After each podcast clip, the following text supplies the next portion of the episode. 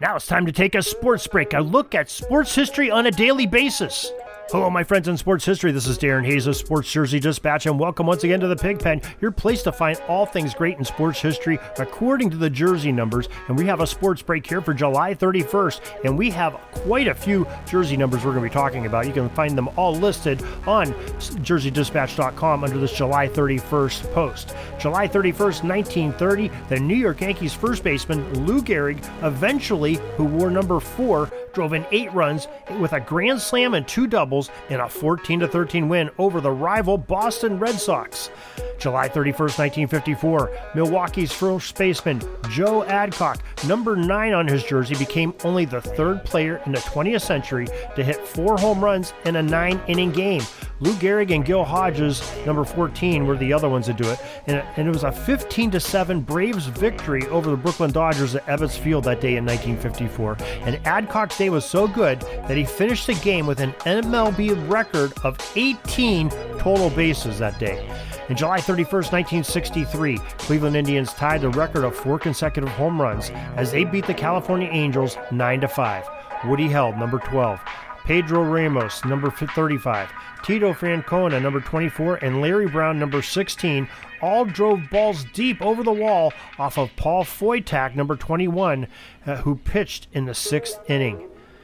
July 31st, 1972, Chicago infielder Dick Allen, number 15, became only the 7th player in Major League Baseball history to hit 2 inside-the-park home runs in a single game.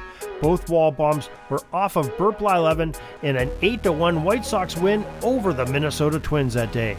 And on July 31st, 1978, the Cincinnati Reds star infielder Pete Rose, wearing number 14, singled off Atlanta's Phil Niekro, who wore 35 that day, to extend his hitting streak to 44 games as the Reds edged the Braves 3-2. With that hit, Rose tied Willie Keeler's 81-year-old National League record. July 31st, 1983, Brooks Robinson, who wore number 5, Juan Marichal, number 27, George Kell, a longtime number 1, 7, and 21 in his jerseys, and Walt Alston, number 21, were all inducted into the Baseball Hall of Fame in Cooperstown. July 31st, 1987, Baltimore first baseman Eddie Murray, who wore number 33, hit his 299th and 300th career home runs to lead the Orioles to an 8-4 victory over the Texas Rangers. On July 31st, 1988, Oakland A's designated hitter Jose Canseco, who wore number 33, crushed 2 home runs off of Scott Bankhead, number 15, in the A's 6-2 win over the Seattle Mariners. With these, Canseco became the first MLB player to hit at least 30 or more home runs in his first 3 years in the majors. On July 31st, 1988, the Pittsburgh Pirates first baseman, left fielder, and 7-time All-Star Willie Stargell, wearing number 8, became the 200th man inducted into Baseball's Hall of Fame.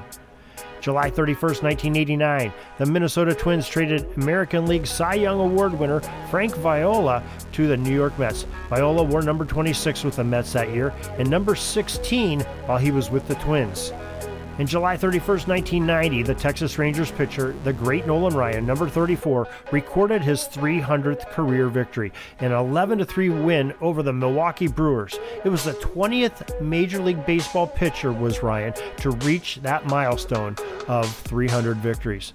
On July 31st, 1993, Toronto Blue Jays obtained the future Baseball Hall of Fame outfield sensation Ricky Henderson, who wore number 14 and 24 from Oakland in exchange for minor leaguer Steve Kersey, number 50, and Jose Herrera.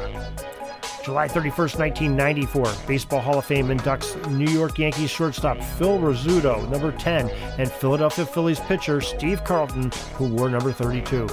July 31st, 1997, Oakland A's first baseman Mark McGwire, number 25, became the MLB's top home run hitter to be traded in the middle of a season when he moved from Oakland to the St. Louis Cardinals. He had 34 home runs and 81 RBIs at the time of that trade.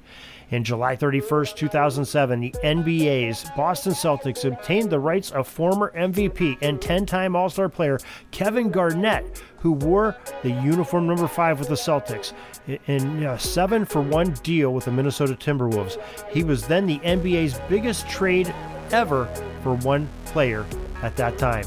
So that's what we have on our sports break today. Hope you enjoyed this history. You can check out more tomorrow and on SportsHistoryNetwork.com, JerseyDispatch.com, and PigskinDispatch.com. Till tomorrow, everybody, have a great sports history day. Sorry, but my pitching coach just called timeout, and he's coming out to the mound. I think I'm going to get yanked for reliever. We'll see you back tomorrow for some more great sports history on Sports Jersey Dispatch Podcast.